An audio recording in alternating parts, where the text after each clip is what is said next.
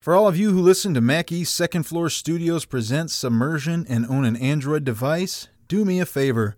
Go to the Google Play Store and download the Podcast Republic app. It's a fantastic app that allows you to get all of your favorite podcasts directly on your Android device.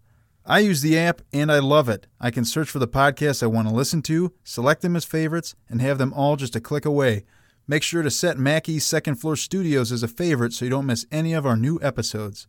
Again, the app is the Podcast Republic app available on Android devices. Episode 42. Woo! And oh my gosh. Oh, it's- is it is it It's a chilly? little chilly in here. Oh gosh, Brom. It's a little chilly out here. Never meant to be so cold. Never meant to be. What I really meant to say is I'm sorry for the way I am. I didn't know. It was, gonna, was that now it's over? That's over.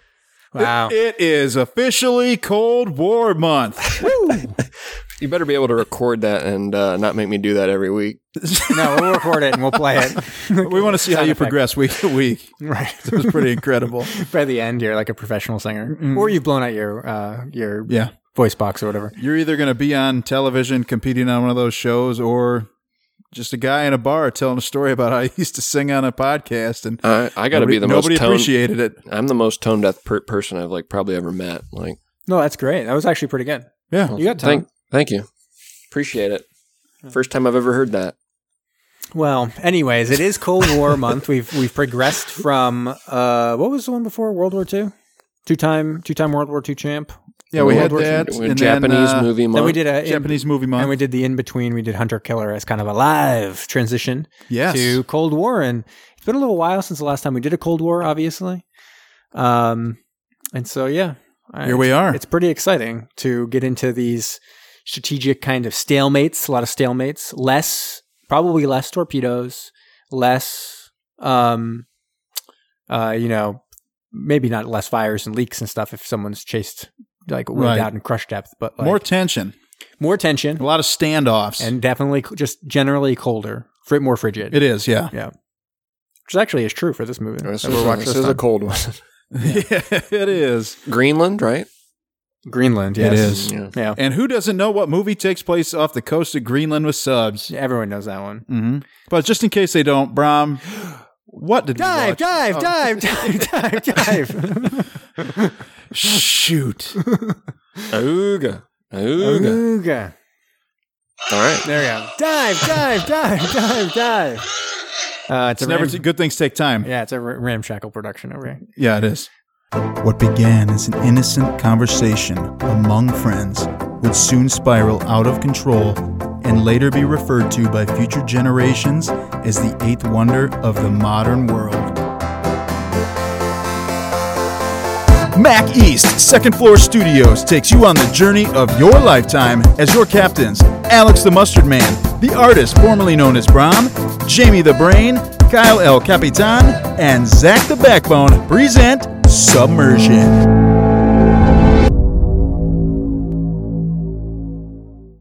All right. Brom, what did we watch this week? Uh, we watched 1965's The Bedford Incident. Oh, yes, we did. And I thought at this time in our lives, I mean, I wasn't born yet, I guess, but Mm-hmm. in, in cinema history, I thought we'd be like done with black and white movies. You would think, although this came out only a year after Doctor Strangelove, another World uh, a Cold War film, and it was also black and white. So Ooh. I think it was kind of that in between time of people choosing to do their black and white. I mean, like Yes, Woody more Allen artistic. Met, Met Woody Allen had Manhattan, and that was all black and white, that kind of stuff. So I mean, some Between- people still do it today. Yeah. Uh, but, you know, is what it is. Anyway, like Brown mentioned, a 1965 submarine film stars Richard Sort of. Widmark. Yeah. yeah, Ish. sort of, yeah, yeah, yeah, Ish. submarine-ish film. Uh, I loosely use that term with this movie. Uh, stars Richard Widmark as Captain Aaron Finlander, and his name was spelled E R I N. Mhm. Interesting. Uh, Sydney Portier as I probably didn't say that right, did I? What? Close. Sidney Poitier? Oh, Yeah, that's okay. right. As Ben Munsford, James MacArthur as Ensign Ralston, and Martin Balsam as Lieutenant Commander Chester Potter, M.D. Nice. Yeah, and we also had Wally Cox as our Ooh. respectable nerd uh, sonar guy. And talk about nerd. Yeah, like, no! that was his kind of his shtick back Yeah. then. That was his like character. Uh, he was actually a really interesting person if you read about him because he was like literally best friends with Marlon Brando. that guy And- was? Yeah, yeah, yeah. And Marlon Brando said like if I was born a woman, like we would have been married a long time ago and would have lived a happy life together. Like they were like This is super surreal. they were like extra super bros. So this is like the Torpedo Run bromance, but real life. Right. So Marlon Brando and him and another guy w- all th- they had their ashes all mixed together and scattered together. Wow. That sounds like a. That sounds like Love it needs to be the three of triangle. us. Oh, yeah, I know. I was gonna say. So that's all agreed, right? hmm Agreed. I think so. Yeah. Does that mean? Oh man, Let's do it tomorrow. sounds good. Let's do it. Cool. Anyways, let's get into this film. How about that one? Do we have any We can more? try Do we it. have anything else? I don't think we. Directed by James Harris. yeah, that was about it. I mean, he was. I actually really enjoyed the directing in this, and I was surprised to see that he didn't have too many other films that he actually directed. He was a famous producer, though. He did. He produced on a lot of.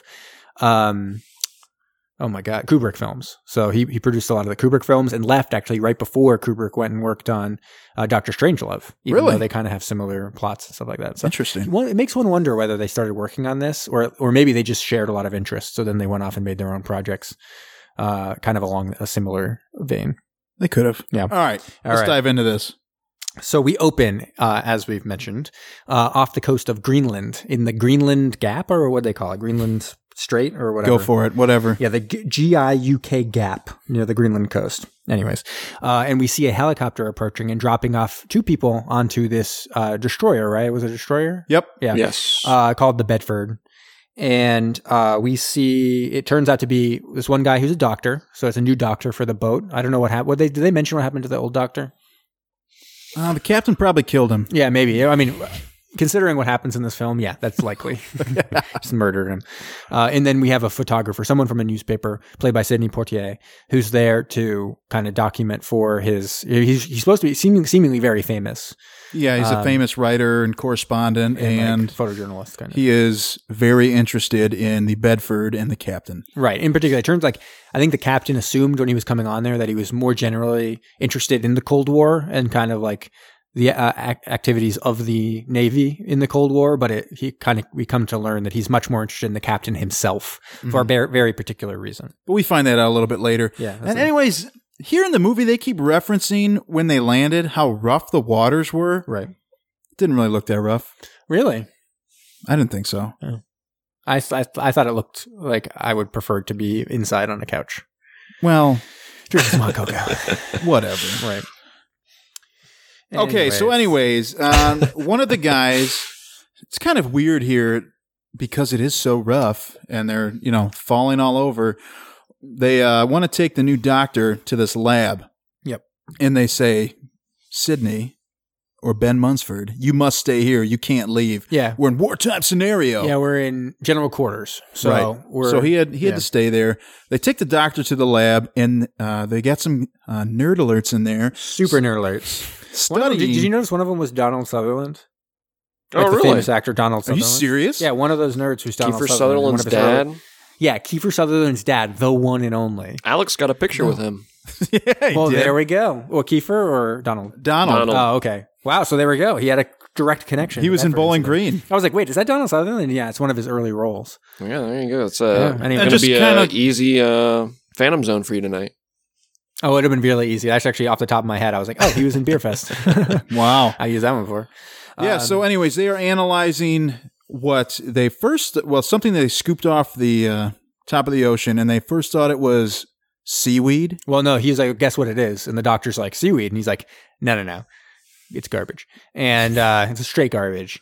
And they're going through this analysis of, and you, you can kind of pick it up, especially after having watched all these submarine films. Like, oh, Yeah. they picked up some garbage off of a submarine, and they are trying to kind of track and make sure that they are following what they think they're following. Mm-hmm. So they find out that you know they do all these super duper duper extra technical uh, techniques, scientific techniques, in order just to find out that they uh, that it's definitely from a Russian submarine because they have really It's high red quality cabbage. yeah, red cabbage and oil. And yeah, it's funny because they're like, Uh, we just ran the analysis. It's uh, it's yeah, it's hydrogenated. Yes, it is. It's totally hydrogenated. Right. He's like, what are you talking about? The oil, duh. That's what they use to cook the red cabbage in. Yeah. So they are super psyched because this means they are indeed on the trail of a Russian submarine and they're actually getting pretty close. Like, because of the Arctic Ocean, it, it doesn't decay so much. So it's been in the ocean for 36 hours, but that means they're pretty close. I mean, they've, Yeah. they've, they've gotten closer and closer to the submarine. So they're not that far off and uh, are seemingly going to head and, and find it pretty soon. Or whatever. Yep. Yeah. And then we're introduced to our captain, who is a total dick. Uh, a dick and a straight up crazy person. Like almost Oh, yeah. immediately, I'm like, this dude's crazy. yeah, you you can tell. And the whole the whole idea of the movie in the end is that he, he commands this boat as if it's wartime, right? Mhm. And he's following these submarines, but there is this question of what would happen if he actually found and cornered one of them. Because it becomes clear that he's basically putting everyone on edge at all times as if there was about to be a nuclear war. Oh And yeah. This is what basically the doctor, Sidney Poitier, eventually even this German U boat captain that you're introduced to, who's kind of helping them Yeah. track these because he used to be on the other side, now he's on their side. Uh, slowly become more and more alarmed at the fact that everyone on the boat is always on like high alert general quarters, like ready to blast things out Yeah. of the ocean. And it's all because he's like a straight, he's like a crazy person ready to blow stuff Mhm. up. But He claims it's not, but that's really what but he it's- kind of yeah. is. Uh, they are tracking submarines in uh, the Denmark Strait. Yes, yeah. And one of the ones that they are particularly interested in is called Big Red, Right. and it has nu- thermonuclear torpedoes. Right. Talk about awesome. Yeah. And so they one of the things they've done is they've tracked this the submarine around, but they've also tracked its handler, which are these fishing boats. And they're able to pinpoint which of the fishing boats was its handler by like messages that were being sent. Because he's not only he's kind of like put together this crew to be able to be like always running at, at the fullest gear. So he has like six people on board who can speak Russian to decode everything and listen Yeah. on and stuff and send messages and all kinds of stuff. And then also everyone seemingly can do everyone else's job. That was another thing. That was why when the doctor came on boat, the captain was like super pissed. He's like, I don't want you here. We don't need a doctor. Right. No one gets sick. No one ever needs your help. What we do need is read these new things. You've been out of the Navy forever. Read these books because you need to learn how to submarine so you can actually do something useful, like jump on the sonar or some shit. Well, it was funny because uh, he said, "How long have you been out of the Navy?" He's like, "Well, I wouldn't call being in the reserves for twenty years out of the Navy." He's like, "I would." right. Like, He's a dick. oh Straight up dick. man. He's more, he's basically like you running this podcast. Yeah. Like a Oh, total yeah. dick. Mm-hmm. Yeah. Fuck you. Basically. So, anyways, we do we cut down and we see that the doctor is he's getting introduced to some of this stuff. Um, it's kind of rough because he's down there waiting for sick call, and nobody comes down for sick call, Right. Except for the former U-boat captain, because Oh, yeah. guess what he gets? He gets a prescription. For schnapps. Schnaps. And he's like, oh, I've been getting this prescription forever. Yeah. I was like, what? Can I get that prescription? That's great. He's like, oh, we're gonna have a run on. If I just give you this pr- prescription, we'll just have a run on it by everyone else in the boat. And they're like, no, everyone else in the boat is too disciplined. But this U-boat captain needs schnapps. Get out of here. Yeah. Yep. So he eventually gets him his liquor. Oh, and I should I should mention right off the right off the bat that I will not be really making any dick jokes because this captain had his dick out the whole time, so it's not even noticeable. Mhm. Yeah, he was like, I'm ready to torpedo things right now, and like I can tell Yeah. You went from six to midnight when we talked about the torpedo. you've been erect for the last five or six hours. yeah. Yeah, you should see a doctor. But he doesn't like doctors, so he's not going to go see one. Right, exactly. uh, these are all real things. They make a great, you know, great film. Yeah. Uh, so what next? What happens next? I'm, I'm forgetting. All right. So, anyways, they, uh, Sidney Portier, you, you kind of see Captain not liking what he's doing No, because he's yeah. going around taking photos. He's like, hey, put that GD camera down, you SOB. Right. And he's like led into the bridge by one of the other commanders, but he's like, get out of here. This is not a time for you to be in here. Mm-hmm. And he, ca- it's, it's weird because every once in a while, like their dynamic changes throughout. Like at certain points, he's like, yeah, come on in. You should definitely be seeing this. And other times he's like, get out of here. I'm not like interested in Yeah. having you around. He is really, I mean, I don't even know how to describe it, man. He's got these wildly different personalities. Yeah. But uh, anyways, all of a sudden we start picking up transmissions Yep. from Russian subs, or we don't know what, but Russian transmissions. And all of a sudden the captain knows He just knows that this is Big Red. Yep. And they're up so far north that they're going to try to uh, use the ice to mask their movements Yeah. so that they won't be able to track them. So there's also this guy who kind of gives a suggestion. Captain asks for a suggestion. He says, How are we going to corner these guys? Well, the guy says, I think they'd be running about a kilometer off the coast of Greenland Yeah. where it's deep enough. And we should stay, you know, what, like three kilometers out or something like that. But, you know, he kind of is a total dick about it. But although the guy's right, he Yeah. says, You're right, but fuck you. Yeah, yeah. I'm the guy. Mm. It's, it's like the young, yeah, the, the young sub commander or whatever, or the not the XO, but the uh, other guy on the on the boat. And one of his guys who might be the XO, they I think never that's really the clearly XO. I'm pretty uh, sure that's the XO, yeah. designate him. he's talking to him. He's like, "Hey, you know, you're a little hard on that You guy." have to go easy on him. Yeah. And the captain says, "It's a lot of work being a mean bastard." And the other guy says, "Sometimes I can't help admire how effortlessly you do it, Captain. Almost as if it came naturally." yeah, and so Stare- he Um, stares daggers at him. Yeah, he was not fond of that phrase. Yeah, and it was uh, this actually became super. This becomes super duper important. Uh, not only do we see him kind of put everyone at, at di- serious levels of exhaustion and stuff like that, but this Yeah. guy in particular is put on such edge for being not only being exhausted later on, but never having any kind of reinforcement, positive reinforcement, only negative, negative, negative, negative, negative. So Yeah. he is like super tense, super extra, extra duper tense. Oh, everybody is. Everyone's super tense. And we even get that from the doctor later when he kind of talks to the the captain again and it's kind of like I know you don't want me around. I know I'm not like useful to you, but there's so much tension right here. Not only are you running it kind of like crazy with this hostility, but there's no women here. No one is playing cards. No one's doing anything fun. They're always on high alert all the time. Yeah. And he kind of suggests some exercises and stuff to relax. this And- is kind of funny. this is when the captain's like, "Get the fuck out of here! Get the- Yeah. get out of my face! I don't Well, want he's- to hear he's- this He bullshit." showed him these isometric yeah, exercises. which was a like, little weird. He's like, grab, release, grab, release, grab, release, grab. And he's like doing it like over and over. And he's like, mm, ah, ah, ah. yeah, You're it's like, weird. What am I watching yeah, I here? don't, I don't, want, I don't want to see that. no one wants to see that. Took his shirt off, started doing it. Right. Ah, good Lord. Right, That's And- the only time you see the captain go to half staff. right. He's like, "No thanks." Um, and we also see uh the Sydney Portier get his character Mun- Lunsford uh get f- uh, further and further kind of um I don't know. He, he's looked at more and more poorly by the, on by the captain, and eventually the cat he kind of like, can I finally get like an interview with you? And he kind of reveals to the captain that he wasn't particularly interested in the boat at all. He's not he's not particularly interested in, in any of that. What he was interested Mhm. in was the fact that the captain Finlander was passed over for rear admiral, even though he was quite qualified for the position, specifically after wh- I think would be the Cuban Missile Crisis, right? And so Yep. the incident in Cuba, where he was one of the only people vocally antagonistic towards the government and how they handled that situation. Yeah. And so he wanted to see what was going on with this new this guy who had been seemingly snubbed by the rest of the government. Is is he how is he acting? And of course he comes onto this boat and finds him acting like crazy erratically. Oh, Like, real yeah. Weird. and, like, no wonder he got passed Yeah. over. This guy's nuts. Yeah, so they're following the submarine and But Captain's- something happens. Yeah. All of a sudden, a UFO appears. And what is it?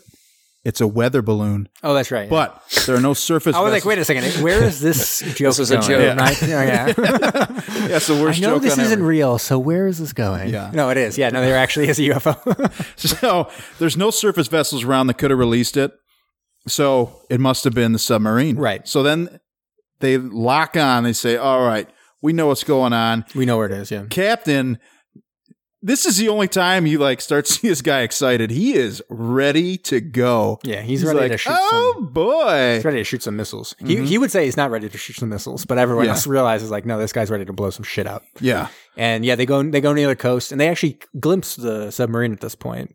Yeah. Uh, they see it. They also see a Russian boat, which is I guess is like the handler. They see the Russian like fishing boat or whatever. Yeah. Um, but they they actually see the submarine above the surface for a second with a snorkel above the surface, and they kind of chase it below the surface and start trailing the submarine with the sonar. But this was really funny here because when this drill happened, uh, Sydney Portier was in the shower Oh, yeah, in the middle yeah, of it, and it shuts off the water, and it just cuts over. You see him just absolutely covered in soap suds. Super suds Oh, up. So I mean, like more than I mean, Calm it's yourself. Oh, all over his face and like yeah. his eyes. Nobody bathes Oh, like it's- that. It's l- literally all over everywhere. Yeah. And uh, Captain even says, "Oh man, you just missed the uh, you just missed the Russian sub.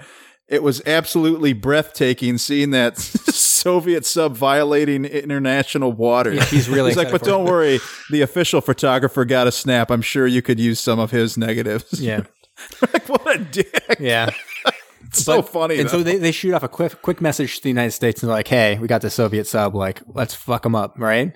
And they get the message back basically like, "Hold off, like, just track him. yeah, just track them, try to get them." Basically, the idea is just to get them out of that, get them out of there, cool off the tensions, like what you'd think would be the case, right? They're And over you there, would they're just- violating something. Chase Yeah. them away, show them who, who what's what, show them who's in charge, and get them out of there. But like otherwise, you're not gonna start a nuclear war over being in the Greenland or the Denmark Strait. Like, come And on. you see every molecule of happiness sucked from the captain's face at this point. Yeah, still had an erection because he was ready to blow something up. But Yeah. yeah, he, otherwise he's very unhappy. It was a very sad boner. Yes, ex- extremely sad boner. And but they so they they continue to track They're like whatever we'll continue to track, and the sonar guy is kind of tracking them along, tracking them along, and the eventually the sub because one of the things is that the sub because it's not a nuclear sub it needs to surface Right. and kind of vent and get fresh air, and they're not kind- they're not really allowing that. I, Mhm. the sub, I think, for obviously obvious reasons, doesn't want to come to the surface with the, their that boat around them. Oh, definitely. um, and so they're kind of staying under. So they they try to lose the American boat by going into like an ice field. And they figure that this the sub has what 18 hours, something like that. It can stay under. Yeah, I think it was something like that. There was eighteen, but then you, obviously we see it stay much longer. than Well, that. yeah. I mean, that's come on. That's got to happen. Yeah. So yeah, like you said, they go into an ice field uh, and they're trying to slip away. And the ship's not sure. Our battleship is not sure if the sub is going to be able to go underneath the iceberg and get away from them. If they're going to be able to corner them. yeah, there's some really huge ones. So they're not even sure the submarine could go deep enough to get under like certain icebergs and stuff like that. yeah. So eventually they get into a spot where they they seem like maybe they've lost the submarine. They kind of lose them in the ice. And it's either, either the submarine is right in that area and they can just sit there, or it got to the other side of the iceberg, in which case they're going to have to get like super duper extra lucky Right. to be able to see it. So they shoot off some flares. They can't see anything. They wait until morning thinking, okay, well, it'll surface in the morning and they don't see anything.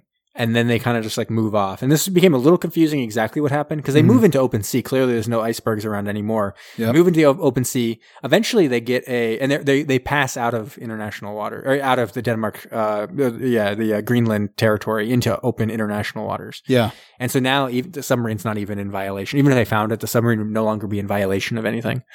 And so they're out there, and eventually the U-boat captain's like to the to the Captain Finlander is like, "Give it up." I mean, it's just we've lost. uh, You've lost them. Like it's fine. And so they Mhm. kind of turn around, but all of a sudden, there's a sub. There's a submarine. Oh yeah. They did I find did it. I miss anything? I think that was all this. No, I mean that's that's about it. The captain even says, "Really, nothing good will come from this obsession." Right, Something yeah. along those lines. It's basically Moby Dick at this Uh, point. is that a little foreshadowing? Mm, maybe. yeah, so it's it's a little. It's definitely gets you get them getting the sense of Moby Dick at this point. Yeah.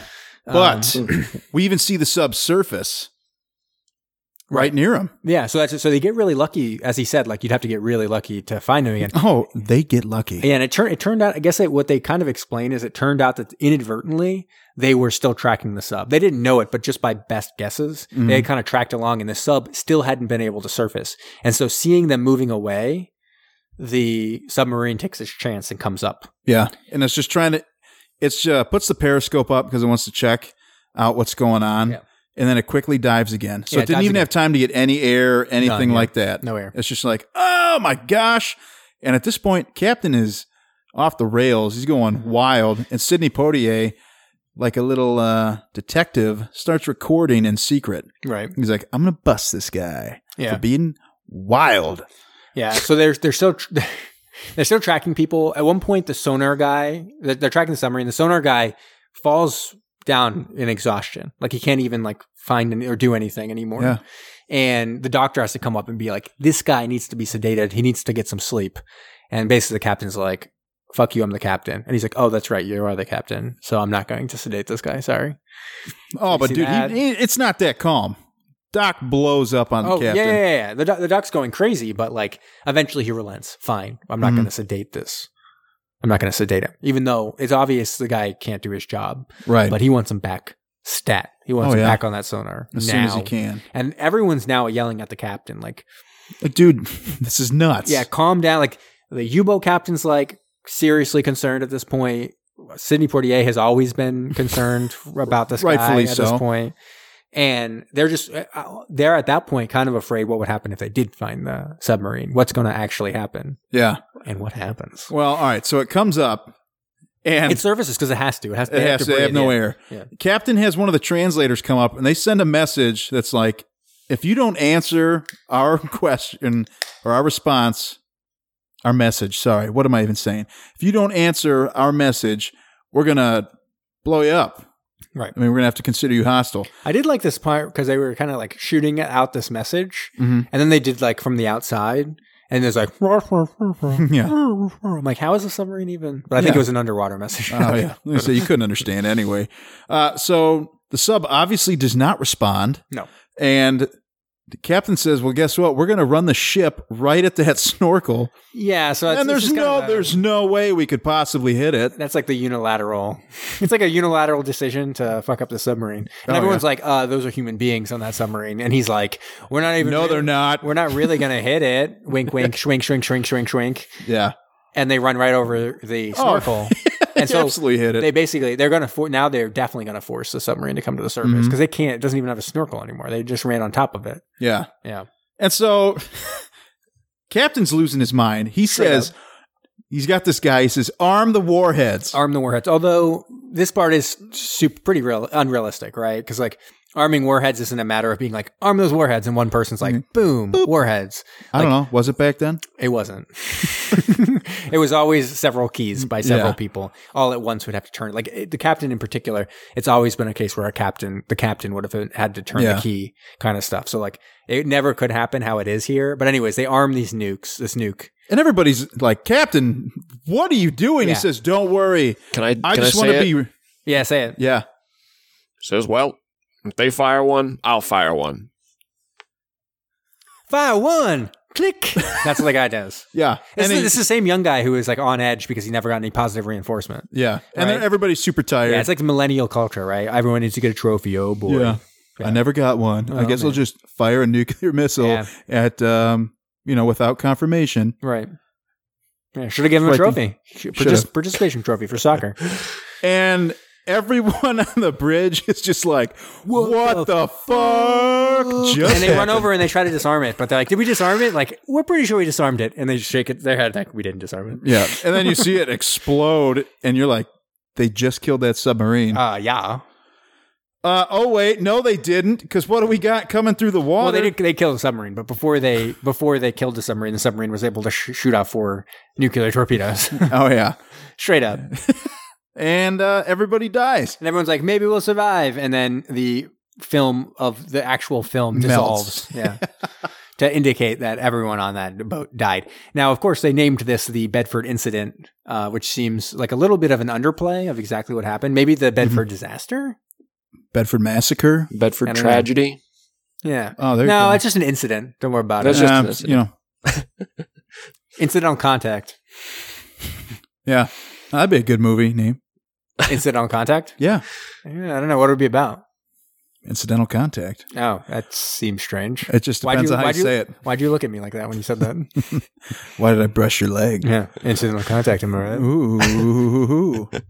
Anyways, I thought we'd get to the end of our little timer by us, uh, those jokes and jokes. but No, at the man, end- we are. Wow. One minute, 42 seconds ahead of time. Wow, you guys are so lucky tonight. I know. And considering Hunter Killer, how far, how long did we recap that one? A long time. I think it was like You could 45 literally minutes. sit down and watch that movie in the time we recapped it. Probably. Anyways. Yeah. That's it, man. I'm very interested to know what you guys thought of this film. Who wants to go first? I do not want to go first. All right, I can do it. The old, Mr. old Brown. classic. Uh, so crux of this film is the the titular incident at the end of the film. Used Sure. titular correctly this week. Mhm. Uh, and I have to say, it was kind of humorous uh, how it occurred in the movie, as uh, Jamie alluded to, I can't imagine that's how uh, firing a nuclear warhead would actually uh, look. I can't imagine it being one young 20 year old kid flipping a switch. But uh, that's what happens in this movie. And uh, so silly. Uh, uh, Widmark's character says, if they fire one, I'll fire one. Fire one! And off goes the missile. Uh, it was so funny, in fact, to me that I had to show it to my coworkers. Uh, I thought it was. And they were like, "Why are you showing this to me?" I found it was absolutely ridiculous. It was a very unique uh, narrative structure to uh, build build up to this point in the movie, uh, and and ultimately this this is our climax in the film, and it like occurs like you're like climbing, climbing, climbing. Holy shit! As everybody literally dying. Yep, and the movie's over. No. And there's like very, no very Das Booty. yeah. There's no there's well. I mean, Das Boot had action and and like Well, I'm saying the end, Climaxes. where, at the end where you're like, "Oh, Yeah. hooray! Everyone's good," and then everyone just dies. Yeah, I mean the Like, end, oh, the I ending didn't was expect abrupt for sure and Das Boot, but this was like this was the climax of the film. Like this is what everything built up to, and it just cuts. And uh, thought it was uh, u- unique in that regard. It was obviously unique in the other regard that we are on a destroyer. We haven't watched many films where we're on a destroyer and watching from that perspective. There have been one or two, but uh, not not very much sub uh, action, which is No. obviously what really factors into our ratings and really our enjoyment level as well. If we Yeah. all really like to, you know. Uh, get in some sub action and all of our sub tropes that we're used to seeing nowadays. Well, there was not really any of that in this movie. The acting None. was great. The directing was great. Uh, cinematography was great. Um, good in those regards. Not overall. I, I didn't feel it was a great movie, and it definitely wasn't a great submarine movie. I'm gonna give it a five and a half. All right. Do you want me to go next? If you want, man. So I'm going to go a little bit higher, just just in the sense that I did enjoy this film, and I think the acting is excellent, just like top notch stuff. Uh, I actually don't know the main character from a lot of stuff. I haven't seen him in a lot, or maybe I have, and I just didn't recognize him. Widmark? Yeah, Widmark. I know I read that he he mostly played villains over time, but uh, I couldn't see you know, that. this one. This one obviously, this one he was obviously the hero, but um, Well, Oh, duh. well, he took out I that. feel like he could have submarine been the that was- Joker or something. Like, Yeah, He's I- a yeah. nut. I- Oh, that'd be pretty good. and he did he did have a very distinctive face i actually yeah, i, I just I, I think it is a he he's a very interesting actor in particular uh sidney poitier i've n- actually never seen a film with sidney poitier he's obviously one of the greatest actors of all time Yeah. so seeing him in action it was pretty uh interesting to see this i don't i mean i don't think anyone would say this is his finest role or best performance or anything like that but it was it was fun to see all those acting performances it definitely suffered from a lack of submarine action for this one. Just just being able to see any of the submarine at all, it didn't surface even w- once totally. It only s- got its snorkel up a couple times and periscope up a Right. couple times. What a little tease. yeah. So I think I would have given it a much higher if instead of being on a destroyer, they were on another submarine hunting an- uh, a, a Soviet submarine. Um, but instead, I'm going to come in. See, it's hard to give it anything lower than like a seven because I did think the acting was just like top notch, and I I did think the the directing was interesting, especially since given that it was black and white and stuff. I'd originally thought this film was from 19. When I started watching, I was like, oh, it's a 50s film. Then I was watching, I was like, wait a second, like if this is a 50s film, they're blowing shit out of the water. This is amazing. Oh, yeah. Then I saw it was 60. It's like, oh, this would have been right around, probably right around Doctor Strangelove, which has a similar kind of, I mean, that one's a lot funnier, but kind of a similar uh, kind of step up in the level of like directing and stuff like that. So, yeah, I'll give it a seven. Seven? Yeah. All right. Uh, yeah, I w- obviously would have liked to see more sub. I was very disappointed that we never even saw it surface. Not I, once, I yeah. like the uh, aspect of the enemy below, you know, where we got to see both sides. Yeah, that I would've thought been- that could have been fun, but do we see that so much? Uh, this was interesting just to see the side of the destroyer. Captain, when I was first watching it, you could tell his acting was so good because I didn't like him You were, at all. you're such a dick, right? You're- yeah, I was what like, a this dick. is an unlikable character. No, that's, same thing happened when I was watching Ben Hur, where there's this guy who I think is fairly well regarded, but not necessarily regarded as like one of the greatest actors of all time. Mhm. And you just see him on screen, and you're just like, I want you to fucking die. I want you to die. I want to see you die on screen. And I was like, Oh, yeah. wow, he's really good because That's I, all you I want know. him to get. I want him to get killed so badly. I felt that way in uh, with Joaquin Phoenix and Gladiator. Sure. I was like, this guy. Yeah.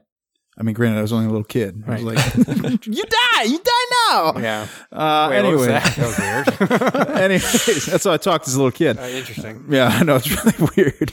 Uh, so Sidney Portier, he was great. I hadn't seen him in anything, and I kind of think when I was watching him, I wouldn't be too shocked if like Denzel Washington took some of his mannerisms and stuff from him because they were both. I mean, they're both phenomenal. Yeah.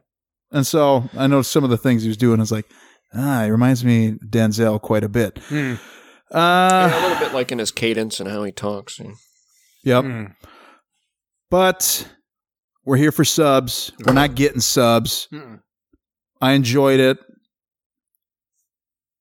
Six Yeah. point two five. Yeah, I feel like I should have even maybe went down to six. Like, I it's funny don't because know. if it if it was just a how much did you like this movie, I actually probably would have been like eight and a half because like I really enjoyed. It's enjoyable. Right, but uh, for in terms of submarines, no, I had to bring it back down.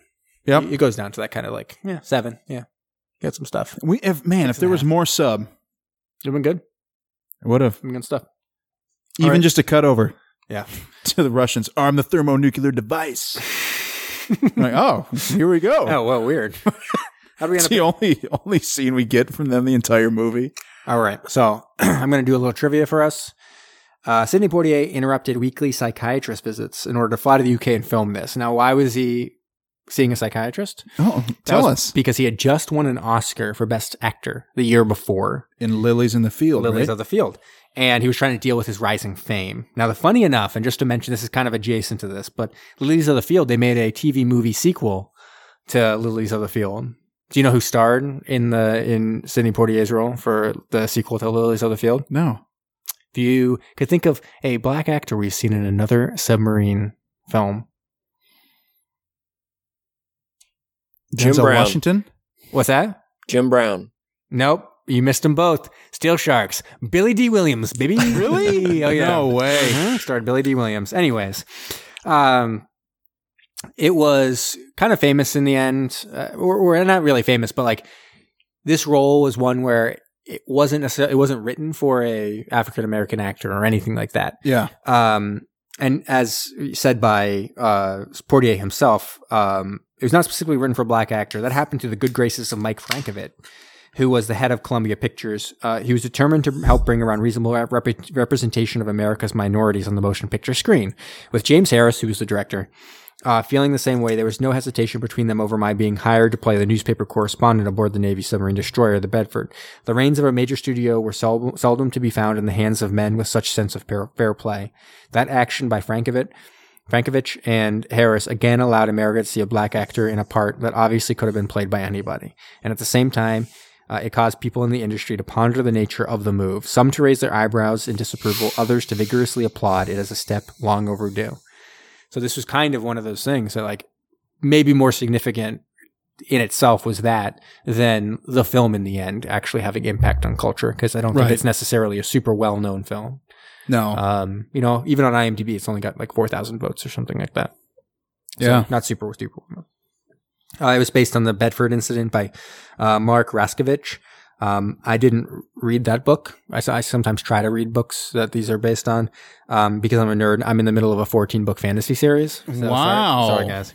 Um, it's often overshadowed by the more famous nuclear disaster films, Doctor Strangelove and Failsafe, which were both released the year before, 1964. This is all filmed in the UK on British ships. People with knowledge of the difference between U- US and UK ships and weapons are it's easily identifiable as a British ship. As the actions of the captain become more obsessive, Lunsford tells him you are not chasing whales. This is a reference to Captain Ahab, the single minded whaling captain in Moby Dick, uh, which uh, obsession leads to the destruction of his crew. Uh, spoiler alert for all those who have been waiting to read Moby Dick. Sorry. Jamie, Yep, Uh, sorry. how could you do that? Sorry about that. That was a uh, literary classic, Jamie. I know. You just I ruined it. for people. Uh, Sidney Portier and Richard Widmark also appeared in two other films together: No Way Out, 1950, and The Long Ships, 1964. Funny enough, I did read the book. The Long Ships Did you? is based on yeah, a classic. Uh, the tagline on the poster was "It's not an incident, it's the works," which is straight bonkers. I don't know what that means. Wait, that's That's on the poster. Yeah, it's not an It's incident. the works. It's the works. I don't get it. I don't get it either. No one gets it. No one can get it. Scientists contend we may We not know get what we need to ask. We need to ask uh, our parents, you know, who are alive during this it. It's time. the works. If we were like, if it's the works, they'd be like, oh, yeah, Yeah. it's the They're works. talking about the Bedford incident. yeah, obviously the works. All right. James Mason was attached to Star, but didn't end, that didn't end up happening. So James Mason, of course, we know Submarine Dream happened in Twenty Thousand Leagues Under the Sea, where he played Captain Nemo. No big deal. Ooh, Don't worry about it. Um. Okay, and then Woody Allen was offered a role in this film. Can you guess which one? Sonar Tech. Yeah, oh, weird. How'd you guess that one? Is it really? Yeah. Because that guy reminded me of if you say put Woody Allen in this movie, that's the only guy I could put him as. Right. Um, and so uh, it, he ended up turning it down, obviously, since he wasn't on the film. But using Woody Allen, which of these actors from Woody Allen films would have done well in the Bedford incident? Okay. I already got one in mind. So, Brom, are you there? You ready for this? I'm here, yeah. Okay. Uh, Diane Keaton. I feel like she actually would have been done done well as a the newspaper correspondent, right? Lady Probably. on board. Yeah. Uh, what about Tokyo Rose? Oh, perfect. Yeah, yeah, Tokyo Rose. Good one. Good one. or we could have always, you know, we've seen lady doctors hop on board the subs. That's true. She could have been the doctor. They would have been, get out of here, doctor. We don't want you to make. Do you know what these these people? The tension's so high in here because they don't have ladies. Like, or do they? You. uh, what about Jeff? Are you Goldblum? offering, miss? That's what the Jeff captain would have said. Goldblum, who had a very small bit role in Annie Hall, where he forgot his mantra. He was on the phone. He goes, "I forgot my mantra." Good lord, I love Jeff Goldblum. I just Uh, watched him in a film. Do you ever seen Death Wish, the original Death Wish from 1974? no, is he in with that? Charles Bronson. Yeah, he was he's the hoodlum who like kills uh Charles Bronson's wife. Really? Yeah. It's crazy. And rapes his daughter. oh, Jeff. And great. Yeah. Come on, dude. Uh, Jeff Goldblum. He's oh man, he's always so like funny, but he doesn't Little mean funny. to be. As a hoodlum, he was not in Death No? Wish. No, no, no. Oh, okay. Not funny. We just think about him in Jurassic Park, or He could have been the Everything. doctor. He would have been a good doctor. He could have Yeah. also been one of the scientists. I would have liked him doing the you know the isometrics. Jeff Goldblum. Oh, that would have been good. Yeah. Yeah, yeah, that would have been good. I bet Good he call, could. Brian. I bet he could have pulled off the German U-boat captain too. But You think so? anyways, what about Owen Wilson? Wow, Wow. Wow. Wow. Wow. wow, Wow. I'd put Owen Wilson as the correspondent. really? I don't know. I feel like he- he's the sonar guy. He's mostly What? he's mostly seen. He's got such a distinctive voice. He's mostly heard through his voice. He'd be like the submarines. Well, I don't know. I can't do it. I can't do an Owen Wilson impression, but Other You than can hear wow. Try, try it anyway. I can't. I just did. It was terrible. Uh, what about Burt Reynolds? Burt Reynolds is the captain, Yeah, straight up, hundred right? percent. Oh God, that mustache. Hmm. Mm. What about uh, Ed Harris? He actually played the main character in Annie Hall, um, but it was all done using like Eddie Murphy type Norbit style full body makeup. Yeah, Yeah, to play Woody Allen in Annie Hall. So it was amazing. That's why. That's Interesting. why I won Best Makeup. yeah. Yeah, Oscar. Wow. Uh, he's definitely our captain. You think so? Because then he's a bad guy. But he has played bad, really intense bad guys. Mm-hmm. Is kind of his wheelhouse. He would have done Yeah. it. Kind of those Yeah, bad guys. yeah. Those bad guys where you're like, you know what? I actually do want him to nuke the sub. Actually, I do want him to start a nuclear war because I believe in him. Yeah. I believe in everything he's doing. Yeah. You He would have believe in been, he would've him, been Brian? great as a captain. Um. So, a- a- and do you think there's anyone in particular who you would have thought would have like been particularly well suited for someone like City Portnier, Portier's role or the captain's role outside of those like ones that I've mentioned? Some some new tandem that you'd be like, yes, that's what I'm interested in seeing. For the for the sonar tech, I was No, I'm not thinking sonar tech. I'm saying captain Yeah, and the. But, but, would but you hear me have- out. Hear me out. Okay. Uh, Rick Moranis. nice, but he's retired from acting. I know, yeah. but not at this time. He's probably Zach- a little baby What, at what this about time. Zach Galifianakis? As the captain. No, no, no. As the sonar tech. See, this is where we all screwed it up. Yeah. I'm saying for, right, but yeah, the, the photojournalist and the correspondent and the captain. So anyone who you're like, oh, that's that'd be good. I mean, obviously, I think the main one would be touch. The Rock and um, Kevin Hart. Duh. That'd be But a funny. What uh, about dynamic? besides that? Yeah. Kevin Hart be the captain. If they Well, yeah, we fire just one, wrote it. I fire one. Uh oh. And the rock's just over. He's the guy. Fire one. no. Anyways, um, I can do a Phantom Zone. Engage the Phantom. Phantoms engage, sir. I could have done it really easy with Donald Sutherland because he's in Beer Fest and I've done that Oh, one a bunch. I did want to mix it u- up. Uh, I actually forgot to even write in the actors for this. I have just like placeholders for this, so I actually don't know who this. Is. Wow. this, this connects to Hell Over uh, Hell in High Water uh, through the main through the captain. So sorry, Okay. this is through this is through Captain Finlander.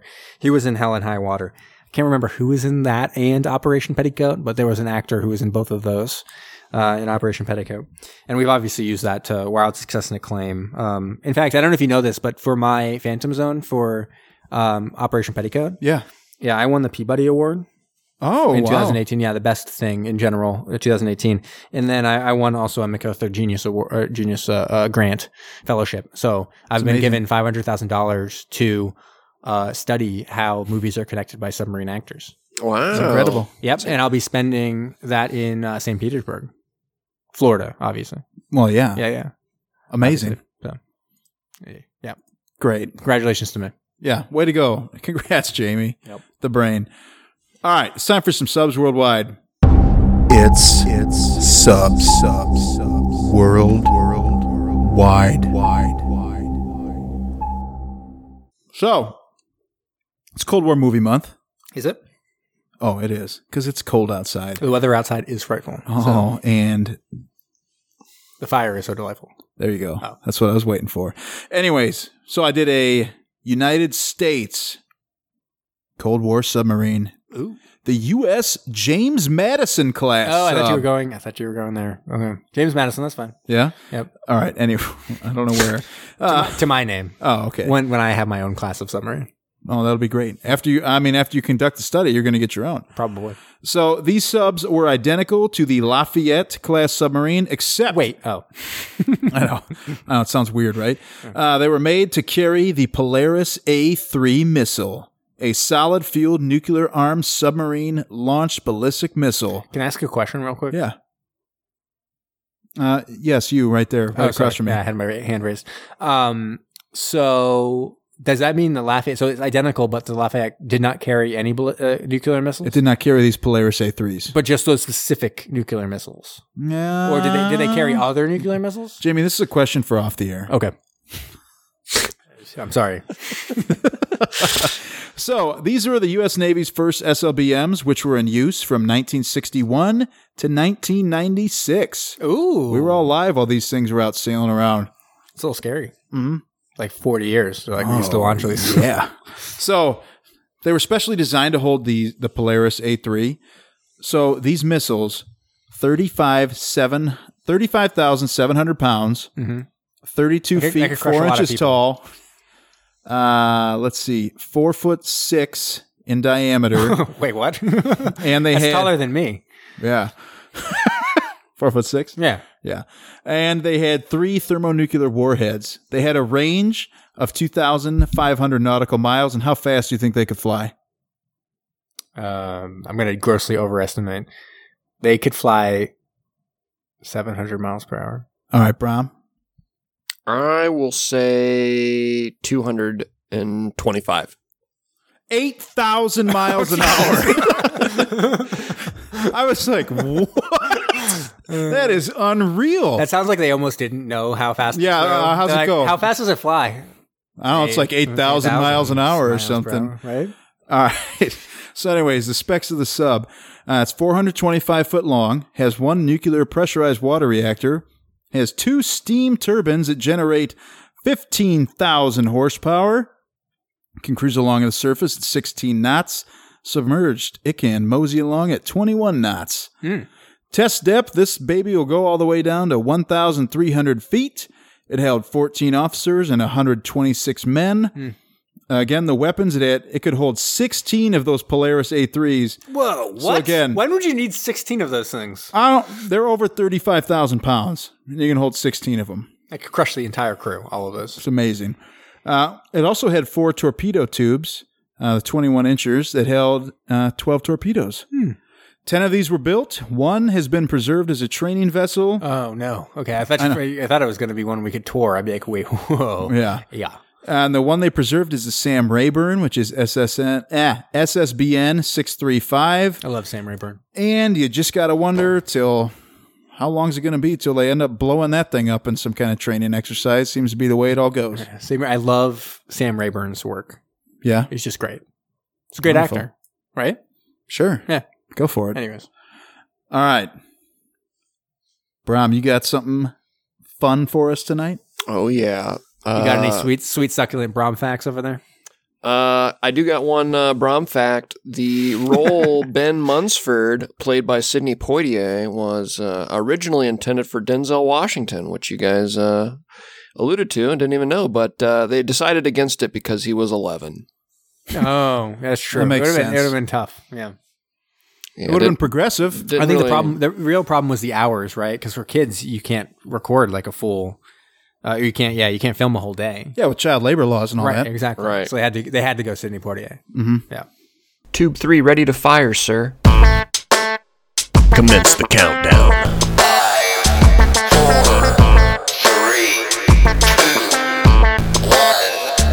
Give it to me. But tonight I do have a countdown for us. Uh, we witnessed the Bedford incident, a Mm-hmm. real royal blunder, if you will. I have the top five worst blunders in military history. Oh, here we go. And this is this is a definitive list. I am a um, a journeyman uh, historian. I I've traveled the globe. I've studied at many many a university, and uh, I know just about everything there is to know about world history. So this is a definitive list. I did not forget anything. Absolutely impossible that I'm missing anything here. That's true. Number five called this one Hannibal's Avalanche.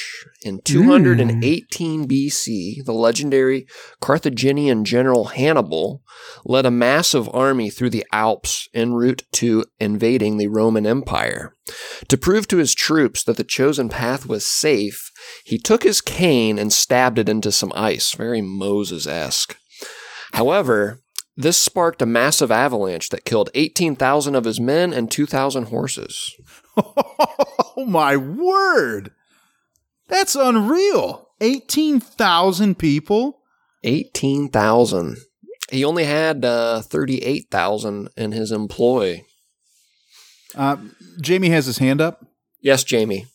Um, so, Brom, I just want to make sure, just clarify for uh, mostly the listeners, because I'm totally like a, like a big brain and I definitely know the answer to this. But uh, these are real facts. These are 100% real facts, yes. Okay. Because you just confused me with a Brom fact. Okay, yeah, no, no, no. and then you came in with these facts. And I'm like, wait, this sounds like it could be real. And I'm going to be confused. This the this listeners, I is, mean, because I got a uh, big brain. Don't worry about it. This is a real fact. Uh, number four, uh, a lot- uh, this is probably the most uh, um, best well known, um, very well known blunder here. Stonewall Jackson, Uh, yes. while doing Gods and, gods and generals. Perfect.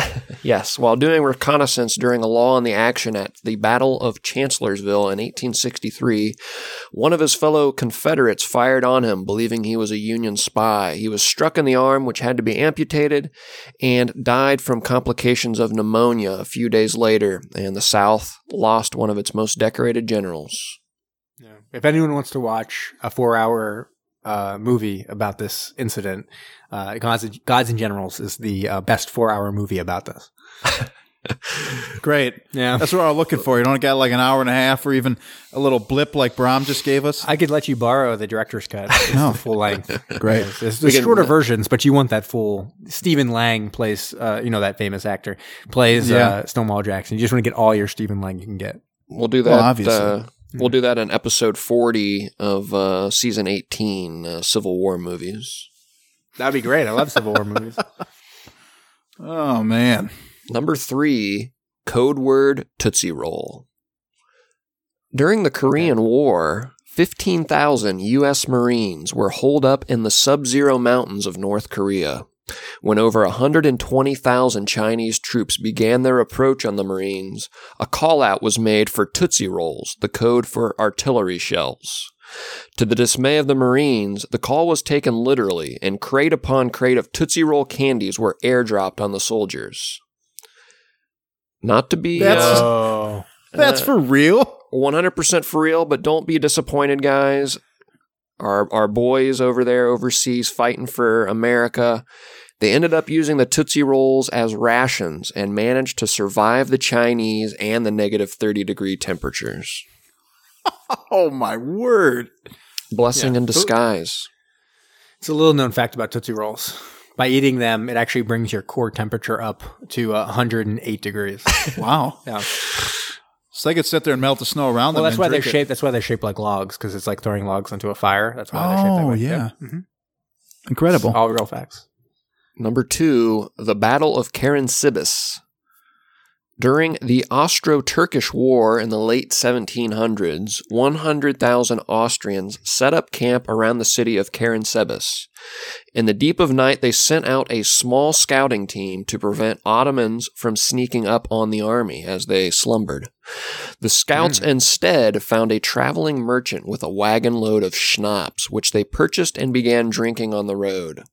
After a, Classic. after a while, a second Austrian army arrived, approached the scouts, and demanded some of the libations.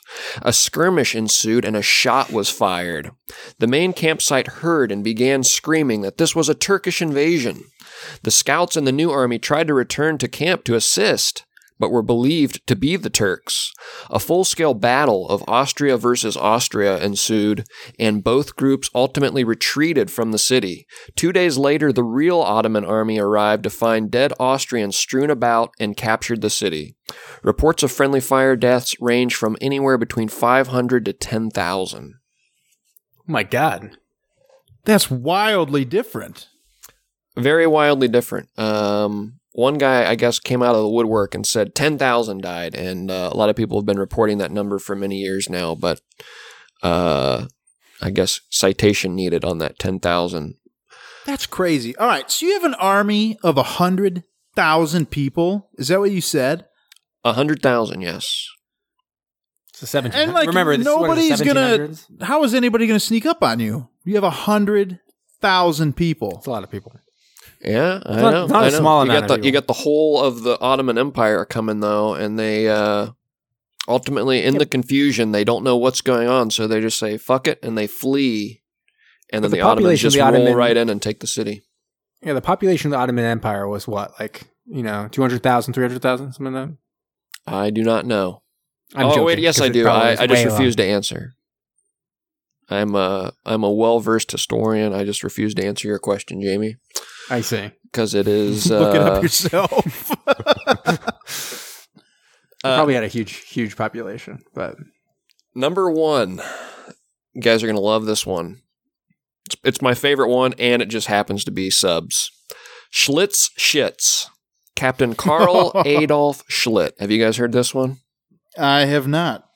Carl Carl Adolf Schlitt, captain of the German sub U12 U1206, took it out for its maiden voyage in 1945. After he took his first shit at sea, he asked an engineer for helping to flush uh, his uh, his defecate here in the toilet stool. his stool. He, he, he hit the head and uh, needed some help flushing, but the duo accidentally turned the wrong valve and released sewage into the bathroom compartment, which seeped through the floor and into the sub's batteries. This produced a potential uh, potent chemical reaction that generated chlorine gas. The crew had to evacuate in an emergency scenario, and the submarine sank. They were picked up and imprisoned by the Scottish military. Oh my word! There should really be a movie made about that one. Yeah, with the with the title you gave it. The Headford incident. There you go. Thank you. Oh, The Headford. There Oh. we go. Nice. I like Schlitz shits though. That's It pretty. is good. pretty catchy. That guys is my top five worst blunders in military history.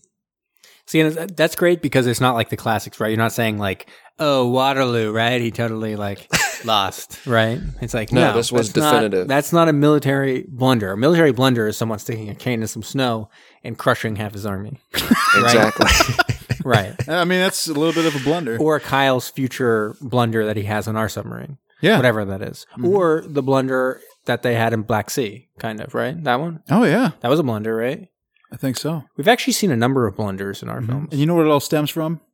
Obsession. and hubris, Yes. ubris, Hubris.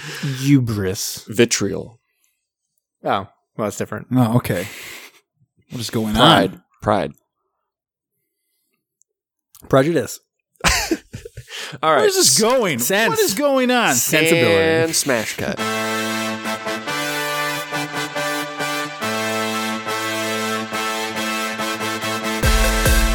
Thanks for listening to Submersion.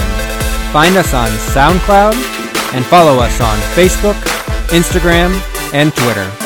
Can't get enough of us? Don't forget to subscribe for new episodes every Thursday. And if you like what you heard, please go ahead and give us a rating.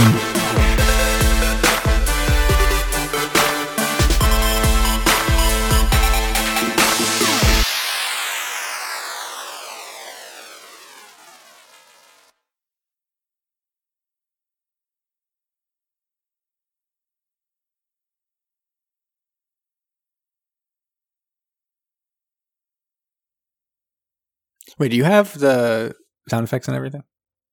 All Yeah, they're on to my go? phone. Is it all set to go? No.